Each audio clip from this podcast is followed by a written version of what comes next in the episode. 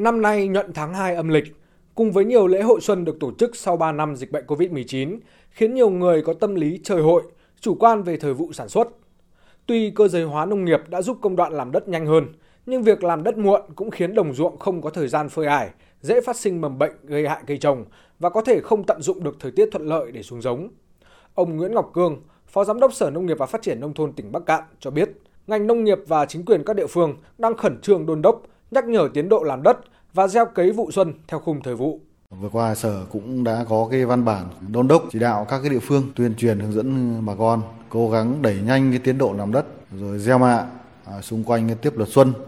cũng như là chuẩn bị các cái ờ, phân bón rồi vật tư thiết yếu để phục vụ cho cái sản xuất vụ xuân kịp thời vụ 15 tháng 3 hoặc là chậm nhất thì trước 20 tháng 3 thì mới kết thúc cái gieo trồng gieo cấy cái vụ ờ, xuân